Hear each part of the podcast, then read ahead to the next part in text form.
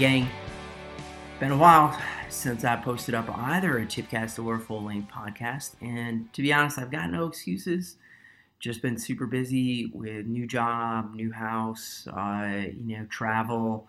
Uh, if, if you can tell by the sound quality, I've also got a new computer and my microphone does not work with the computer. So sound quality is not quite there either. But uh, I did want to take the time to get out a podcast uh, and just kind of let you guys know what's going on. And, and, you know, like I said, I've been super busy, but I've also really been trying to rethink how I want to do the podcast. Uh, it's been tough to do the development that I want, especially with limited resources but uh, got some great ideas, uh, not just for podcasting, but also for coaching and thinking about how I'm going to move forward. And so I'm going to be talking about those in the coming months. And if I'm really lucky, I might be able to get out a tipcast before the end of September too. But we will be having some more tipcasts. But I thought it would actually be cool to go back into the archives and repost some of my favorite podcasts, the ones that I thought I, I both learned a lot from and really tackled issues that were a little bit unique. So with that, I'm going to be kicking that that that kind of delve into the archives uh, and revisit an interview I did with Shaun Huls, uh, who was formerly the head of Navy SEAL training down at Camp Little Creek and I give you a little bit of background. Shaun kind of fell into that job and that role, and it did not go unnoticed because uh, probably about maybe six, six months after I actually paid a visit to him down at the training facility, got picked up by the Philadelphia Eagles as their director of sports science. And a little funny side story to that. Uh, the day that it was announced, people just scrambled to try to find out who this guy was. And, uh, you, you know, they search his name, and lo and behold, number two on the Google search is my podcast. So to date, those are still the largest monthly numbers as well as single day numbers I've gotten for downloads. And I think I hit something like 2,000 or 2,500 downloads in a single day. So that was pretty cool. Uh, but uh, yeah, so I'm going to be diving back in. And, and in this interview, I talked to Shaun about his role with the Navy SEALs and, and, and really talk about the differences and maybe the similarities between training athletes and training kind of the, the, the tactical or military side of the athletic performance scale. Uh, so I really found it was a cool interview. So I hope you enjoy it. And remember, you can still support the podcast. Definitely needs support. Head on over to www.espanswers.com. That's espanswers.com click the donate button. You can donate there. You can also uh, write us a review on iTunes, and that would be great. Or you can just drop me a line at espodcast at gmail.com. So until our next podcast, later.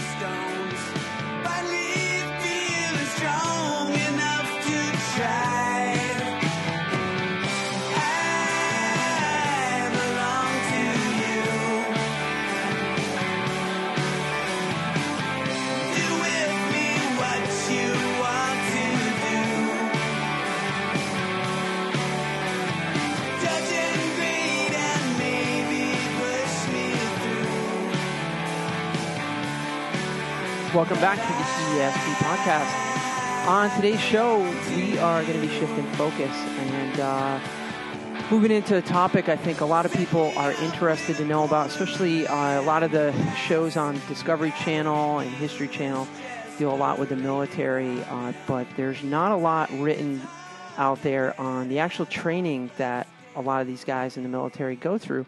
Well, I was fortunate enough last year to actually uh, meet somebody down at a conference and get a chance to uh, talk with him about some of the training that the Navy SEALs do and see a couple presentations. So, Shaun Huls is the head strength and conditioning coach for the Special Warfare Group 2, where he coordinates the strength and conditioning and injury prevention programs for the SEAL teams at the Joint Expeditionary Base Little Creek in Norfolk, Virginia prior to that, Shaun has served uh, both as a director of athletic performance at Hampton University, Uh, he he's also served as uh, the head strength and conditioning coach for baseball at uh, the University of Nevada and at the University of Nebraska, and he's worked with a number of professional football and baseball players, uh, and he continues his work with both the military and elite athletes, and even extends into some of uh, the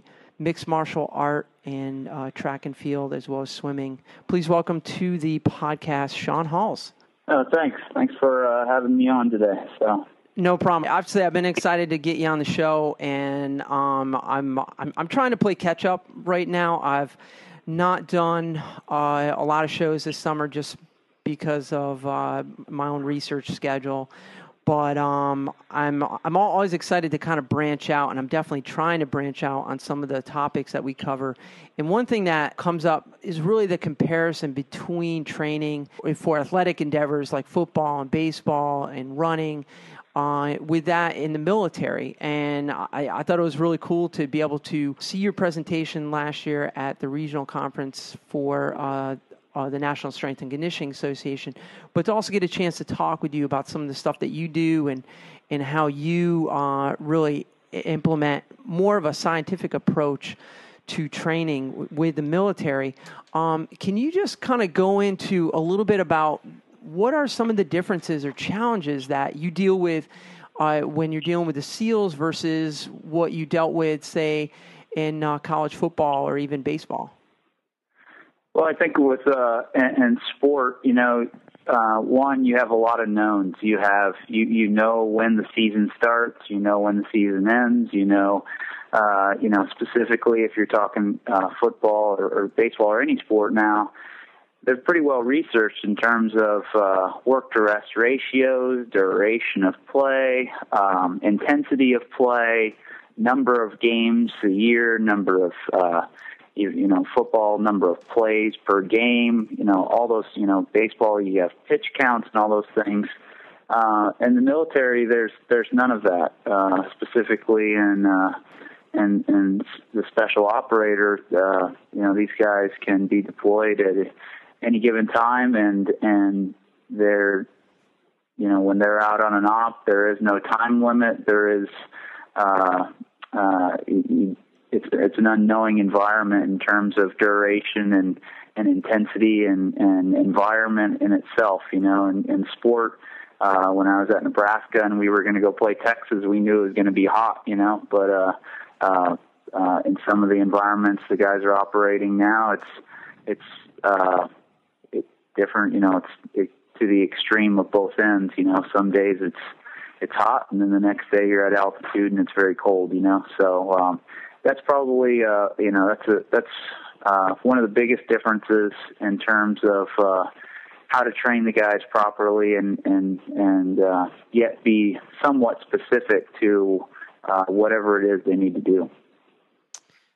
Well, then I, I think specifically then uh, from a training standpoint, how how do you cope with that? I mean, how do these guys prepare to to not only be able to say do a you know, 10 or 15 mile march, um, you know, climb a mountain, swim in full gear, uh, and then, you know, shoot and maybe have to fight somebody hand to hand. How do they combine all that? Well, first, you know, we we really just train for athleticism, you know, uh, and, a lot of sports now, unfortunately, a lot of sports have gone into um, being so sport specific that they actually train the kids out of out of uh, actually being able to play the sport, and that was very evident in you know USA Hockey and things like that, where uh, those you know USA Hockey really reached out to to kids at a young age and really tried to make their their training specific for hockey. And uh this is the least amount of Americans that are in the NHL today, you know. So yeah uh, hopefully we, we can get back to that in sport where we're just training uh, specifically just for athleticism. If I can get guys to be more powerful, if I can get guys to have more endurance, if I can get guys to be stronger and more resilient to injury, then I'm giving the, uh, you know, in sport, I would give the coach a better product, and in the military, I'm giving uh, the platoons and I'm giving the teams a better product. So overall, we really just we look at more of the physiology um, of of what it takes to do the job and and and in our I guess our terms we, we say biological power and that's basically the ability of the human organism to compensate and adapt to prolonged stress of any type with minimal decline. So um, it doesn't matter what the job is; the guys need to be able to do it with minimal decline. So that's you know essentially uh, it's a juggling act. So I'm not saying we're great at anything, but we're pretty good at a bunch of things. Yeah, that's a good point, and I, I've I've really seen the genesis of that um, that idea of that specificity, and it's too bad because when I was coming up in the sport of cycling, that was the biggest thing is you got to be specific to your sport, and if if, if you want to get better but I think we, we, we definitely have taken it too far. Um, but I think even more than that, we've taken it to too young of an age. And so, I mean, it, getting getting back to those core fitness values, for a lack of a better term, I I, I think is a really great point, and I, I, think that's one of the things that, that that that maybe a lot of people forget about guys in the military, even the specialists, is that in their physical fitness has a, a direct impact on the outcome of, say, you know, shooting or disarming a bomb. How do you go about setting up a training program for these guys, and and and how scientific is it? I mean, what what what exactly are you doing? How, how does that compare to say a guy that's a you know maybe an elite runner or elite whatever? How how does it compare to how you're setting up the training program?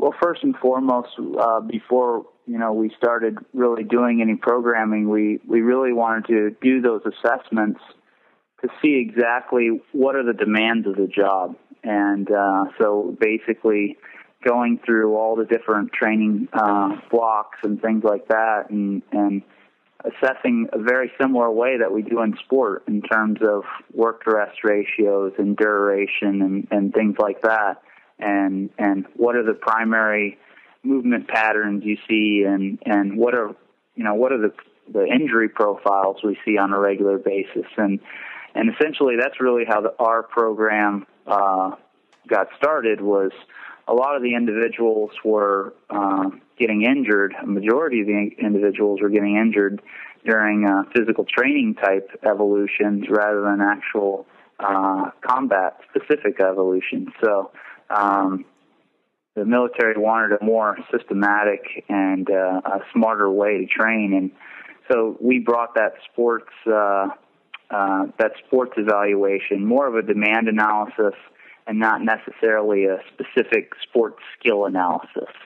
And uh, so that's that's the first thing we looked at, and we looked at you know what are the primary energy systems being used and, and things like that. And uh, um, so it, it was we set up the programs very similar to if I was training a baseball team, how I would set up that program based on the the demands of the sport, or a football team.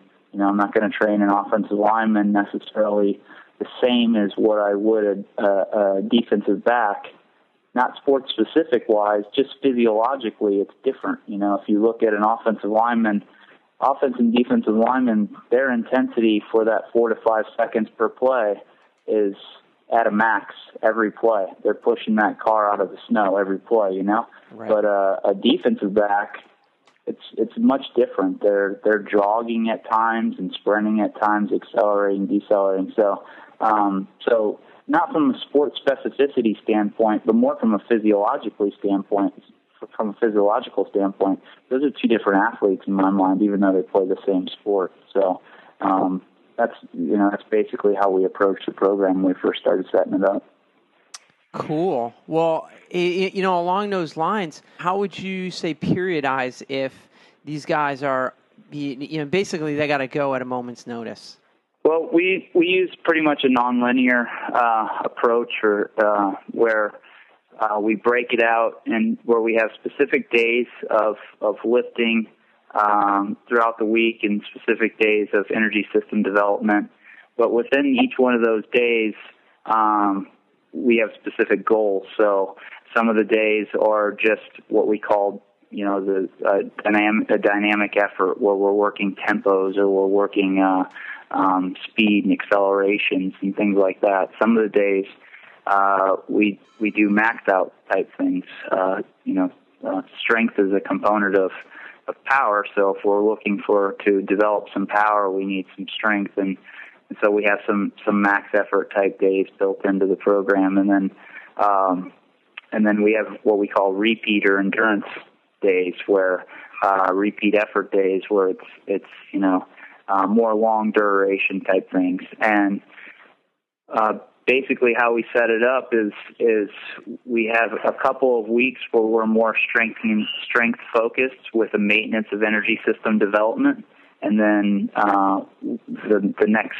couple of weeks we do more of an energy system development phase with a maintenance of strength, and and we feel that um, that way we're we're uh, you know you you can't do both at the same time. If you chase two rabbits, you're not going to catch anything, you know. Right. So um, so we really essentially go after one and try and, and decrease the volume on the other and go into more of a maintenance phase and then uh, increase the uh, volume on the other and then decrease uh, the the volume on the other. So so we just kind of basically flip back and forth, and uh, uh, unless we know a specific area or a specific type of uh, um, uh, deployment, uh, a guy is going to do what they have to get ready for, then then it'll be more specific to that. But just as a general fitness type program, that's pretty much what we follow. How do you track these guys over time? What types of assessments are are, are you doing to make sure that um, a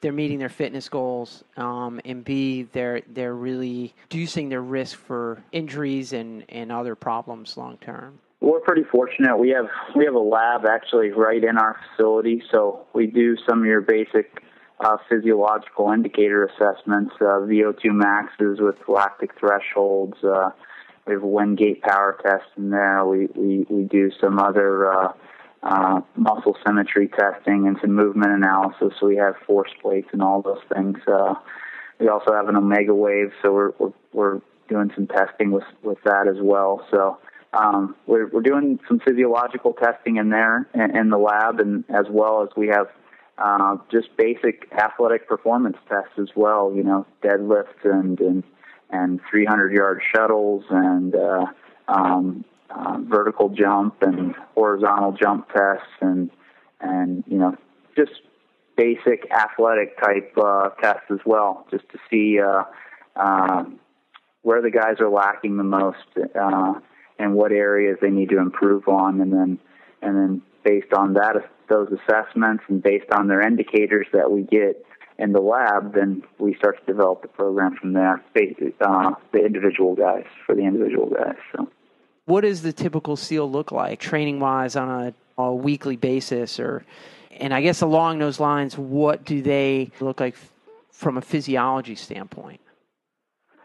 Uh, physiologically, our guys are are all over the map. You have you have some guys that are, uh, um, you know, and have historically been endurance type athletes. You have some guys that have played power sports at elite levels and in colleges and things like that. And so you have some bigger guys. We actually have a couple of guys that played offensive line and Division One institutions. You know, so um, and then you have uh, which kind of surprised me when I first started out. We have some guys that were never involved in any sports, you know. So it was it, was really surprising to me as competitive as the guys are, and and the guys are most of the guys are really athletic. So it, that kind of always threw me for a loop to see some of these guys that had never played any type type of team sport. But uh, um, so physiologically, guys are are are from one end of the spectrum to the other, so you can't really pinpoint exact uh, body compositions. But um, for a given week, um, that just it kind of depends uh, where we are in our cycles, where they are in their training cycles in terms of how how many days a week uh, we're training. If a guy is um, uh, at home for an extended period of time, a lot of times we'll train you know, up to six days a week.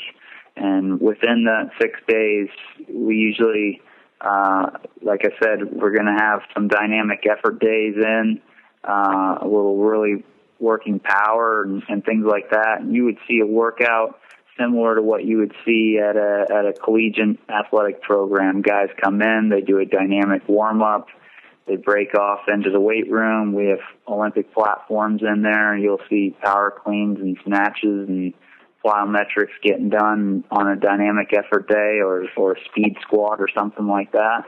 And then uh, if we have you know, same thing. If it's a max effort strength type day, it would be a similar thing, more strength oriented, orient, oriented lifts with uh, with higher percentages, higher loads. Um, uh, we'll go out if it's an energy system development day. We, we might be out on the track, or we might we may be over in the sand dunes or whatever. So um, we tend to use our uh, our facilities and our environment pretty well, or you know, uh, but yet we still keep a lot of uh, we try and keep a lot of traditional type seal um, things involved as well. Run, run swims, and run swim runs, and we have optical courses and stuff like that. We still do uh, about once a week. So uh, some of those more operational specific type uh, uh, type workouts in as well. So um, the workouts essentially vary a lot. The guys like to have uh, variety, and we try and provide that for them because, like I said, you just you you don't really know exactly what they're what they're going to be faced with on any given day or any given moment when they're out in the field. So cool. Hopefully that answers your question. I don't I don't know if that's yeah, it's great. I'm really trying to get a good perspective of you know the differences in performance, and I was I was actually talking with a colleague today uh, uh about this discussion that that that I was going to have, and and uh, you know for me, I deal with people that take athletics very seriously, but the fact is is that um, there's a difference between being very serious about your sport and training very hard for it, and then being an athlete where your life is on the line and and it, it's it, and it's not even your life. I mean, it's it's one thing to be in a football game and have a group of teammates, you know, and you mess up and you lose the game. Um, in the military, you, you, know, losing the game is usually losing your life and and maybe you know a bunch of other people alongside you that that are your teammates, um, your friends, and and it's uh, it. It, it really puts training in perspective, and I guess from from my standpoint, training uh, it, it, you know, I mean, it's it's it's really where I've I, have i have set my career path in.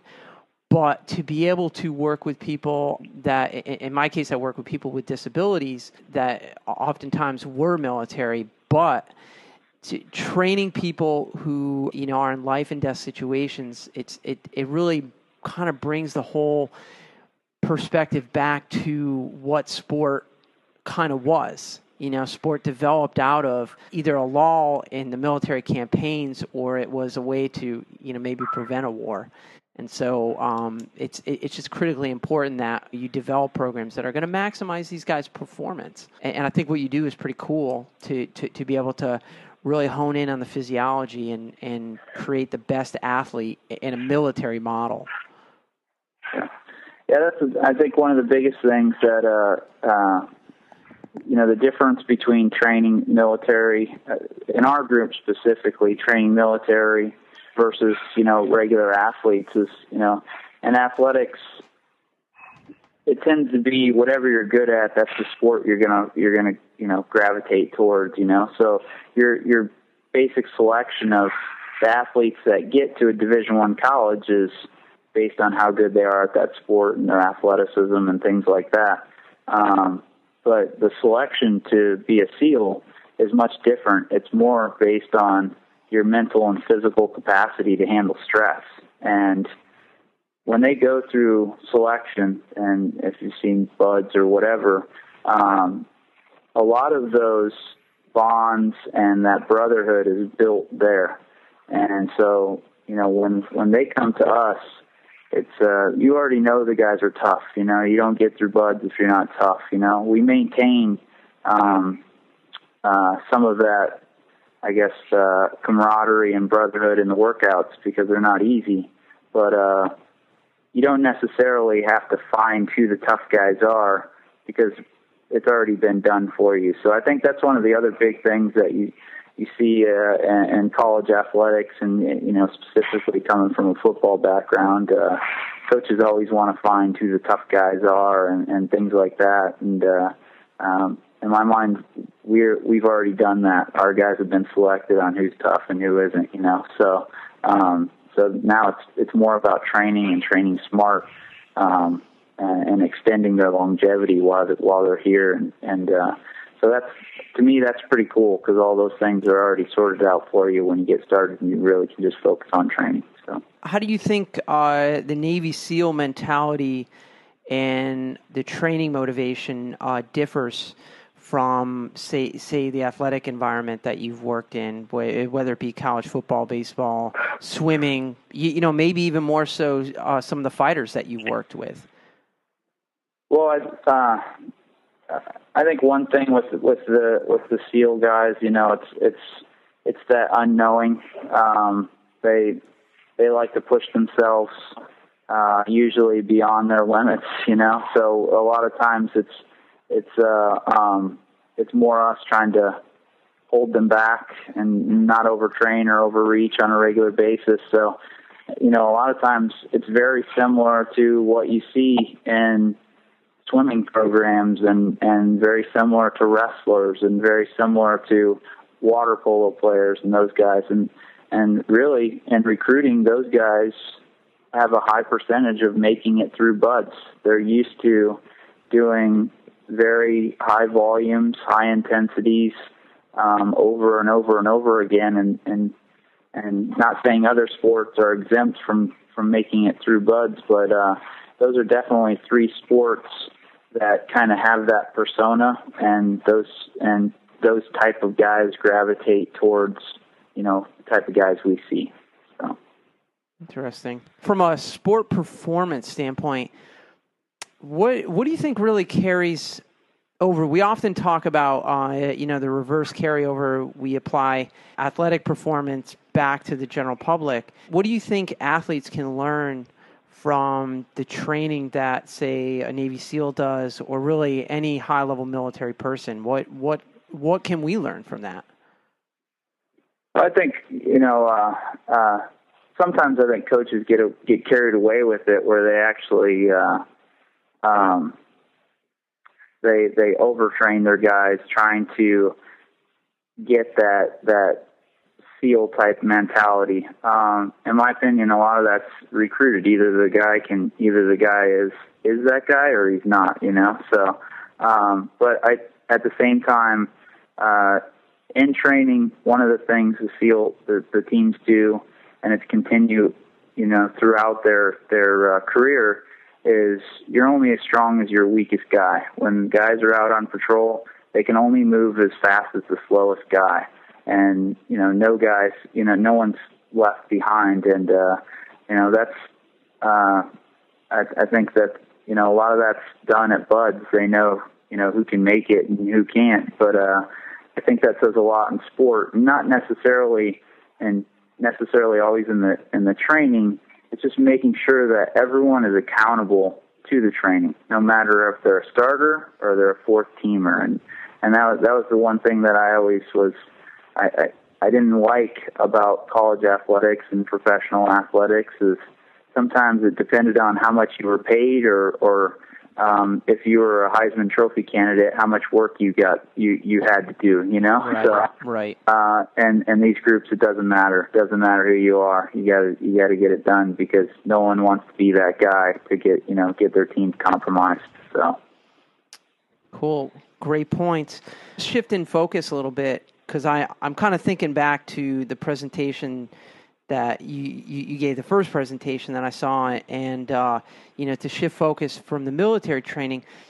What, one of the things that I found really interesting is you, you presented um, some information about the effects of drinking on um, brain development as well as th- those effects on on just athletic performance. Can you talk a little bit about some of that because a lot of the the uh, uh, the riders, particularly the cyclists that I deal with, more than anything, these are kids that are you know from 17 to 23, and we all know that that that drinking in college is endemic. And I I really try to hammer home what effect that that drinking has on their performance. Can you talk a little bit about what you know?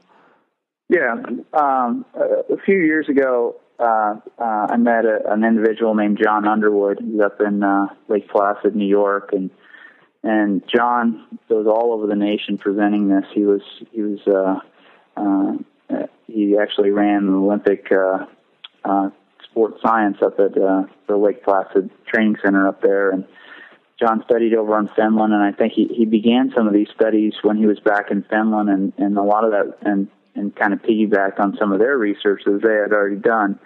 But uh, uh, you know, one of the biggest groups of, of binge drinkers is, is military folks from 18 to 24, and probably the second biggest group, or, or most likely to, to do those things, are, are college kids. And and I I just think that uh, you know, coming from that background and and where I'm at now, if if people just paid, if athletes paid half as much attention to nutrition, sleep, and just lifestyle in general.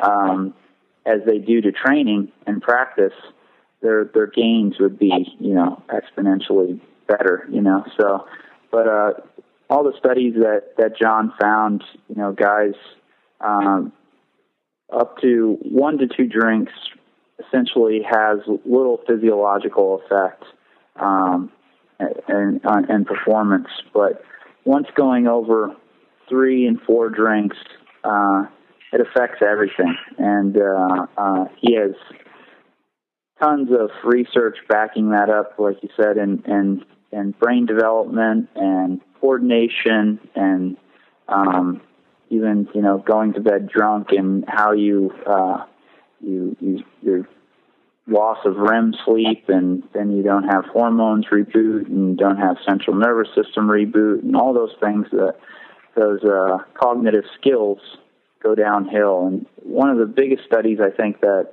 that he quotes regularly is is is they took some guys and had them some some elite uh, Olympic athletes uh, in an off season when they hadn't trained. They had them start training and check just blood basic blood chem levels and things like that, and all of those came up to um, their training. Uh, uh, uh, results within within two weeks. They they were very fast responders, but once they started drinking, they had them get drunk, and uh, it basically took them 96 hours just to get back to normal wow. blood levels, and then uh, for them to re-elevate back to competition level, it took up to two weeks. So essentially, they lost two weeks of of training. So. Um, you know, if that if that doesn't make athletes think, you know, uh, I'm really messing up all this hard training that I've been doing with this one night. So it's, uh, uh, in my opinion, I think that's one of the biggest limiters in a lot of athletes' careers, just their lifestyle, diet, and uh, and what they put in their body on the weekends. You know. Yeah, I definitely agree. But till I saw some of that data, I, I, I never really gave it a lot of hard thought. And I met a lot of guys that would they they they'd pull out some amazing race performances, either hungover or you know ha- having been out all night drinking, and you you know you talk with them, they're like, yeah, but you know I I went out there and I still rode well. And it's like, yeah, but you, you didn't win. and it's it's you, you know, and I, it's not about just winning, but when when you try to make an argument to somebody that yeah, I, I rode well and I was hungover, but it's like yeah, but you didn't win, and it's like that's yeah. really what counts. And if you're telling me that you perform better hungover, then you know what? You better show up to every single event hungover and then compile all that data for me and show me how you perform over the course of a season. Because I guarantee you're not going to have the same level of performance every time and it's it's it's hard to to get a college kid to you, know to understand that but i do see a lot of college kids with a lot of talent.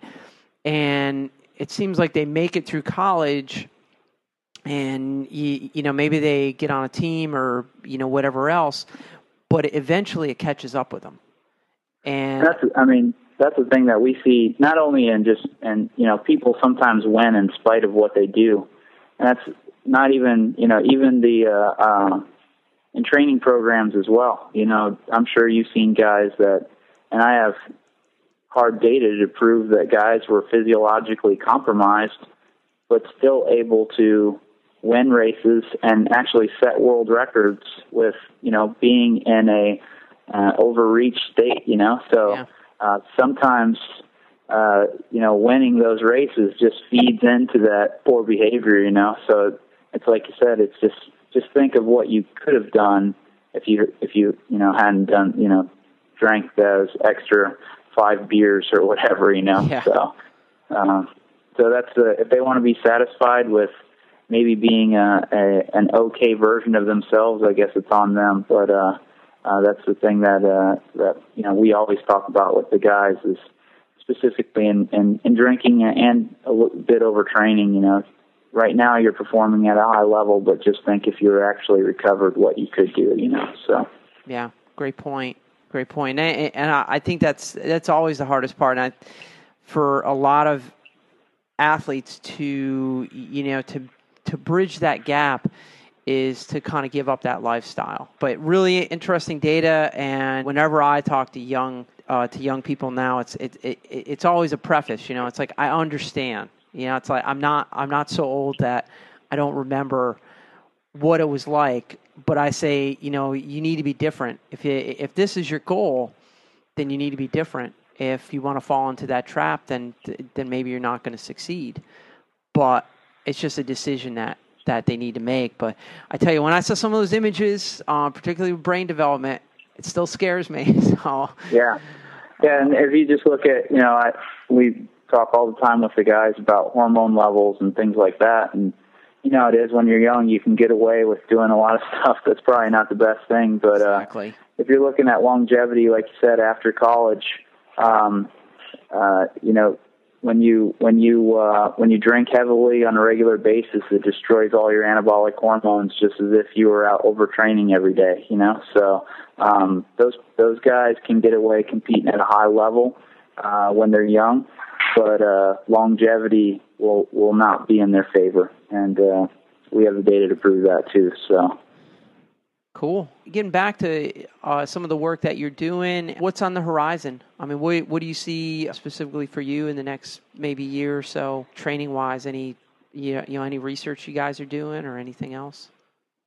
I think uh, probably our biggest focus is now is is really um, looking at some of these physiological indicators and uh, how that impacts performance and and not only impacts performance but how these these impact day to day training processes and um, compensation to training. And and really that's what we're we're almost taking the going more towards auto regulation periodization where there's various tests on systems and based on the results the activities resemble what your body's best able to handle that day rather than walking in looking at a piece of paper when you feel terrible but it says you're supposed to max out that day so you go do it you know so Right. um, more getting some uh, we're looking more into getting some hard data on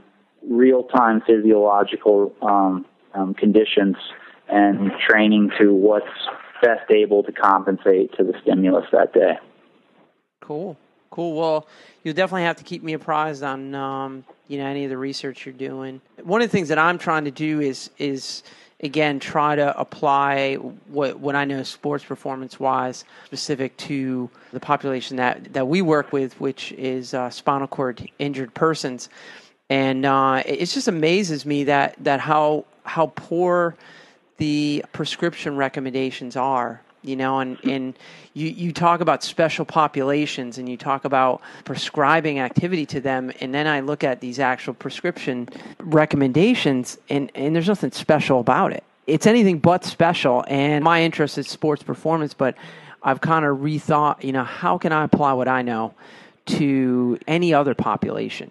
And and Yeah. and I, I think we've reached the point in the training knowledge and the research that we can actually start to take elite athletic prescription and back apply it to the general population. And I think that's really what, what we always need to do is to really have that bridge back and forth um, to learn from both ends.